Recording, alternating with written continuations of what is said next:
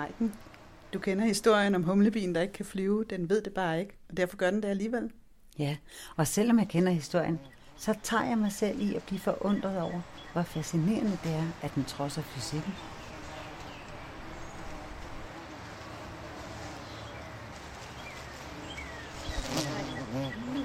Humlebien, den kan ikke flyve. Det har man regnet ud på IDB. Maven er for tyk, og vingerne er for korte, og så kan den næsten ikke se. Ja, selv i børnesangen bliver humlebier-historien gengivet. Ja, altså Gry, har du hørt den nyeste sang med Appa? Den hedder Bumblebee, og de undrer sig også over, hvordan den kan flyve.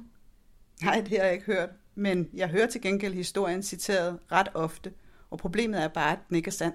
Nej, det er den ikke. Den stammer sandsynligvis fra en model knyttet til aerodynamik, som for længst er videnskabeligt tilbagevist.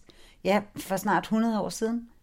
Alligevel bliver historien jævnligt citeret, og den stærke fortælling lever stadigvæk, stik imod al sund fornuft.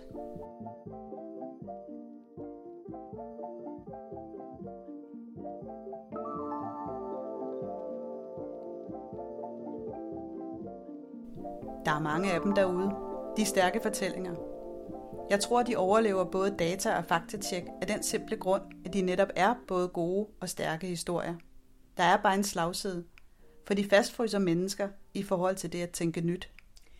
Og det er ligesom med historien om humlebien, så bliver de organisatoriske fortællinger til kollektive narrativer, eller måske ligefrem myter, fordi alle er enige om, at det er virkeligheden, og derfor bliver de ikke udfordret, men får lov til at leve.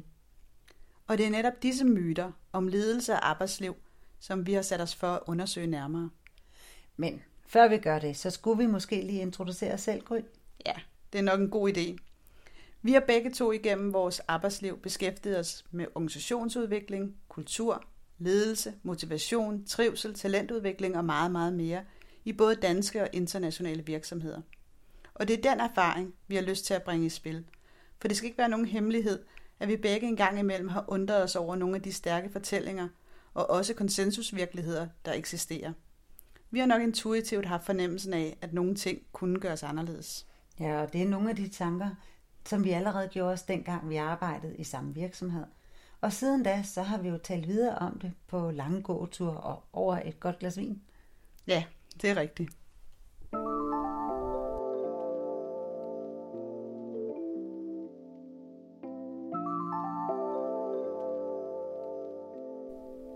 I denne podcast ønsker vi at undersøge myter om ledelse og arbejdsliv, altså de organisatoriske fortællinger, som vi alle accepterer som såkaldte sandheder. Og vi stiller os nysgerrige og nogle gange kritiske over for virksomheders vildfarelser, organisatoriske overbevisninger og fejlagtige fortræffeligheder, og kommer med bud på, hvordan vi kan gentænke ledelse og arbejdsliv. Måske står vi i en brydningstid, hvor der er brug for at gentænke.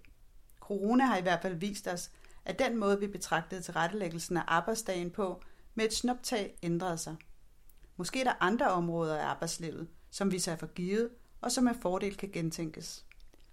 I en række episoder vil vi invitere eksperter og meningsdannere til dialog og udforske nye tilgange til ledelse og arbejdsliv. Vi glæder os til at punktere nogle myter og lægge fundamentet til nye, stærke fortællinger. Vi håber, du vil med på rejsen, og måske bringe dine egne tanker og erfaringer i spil.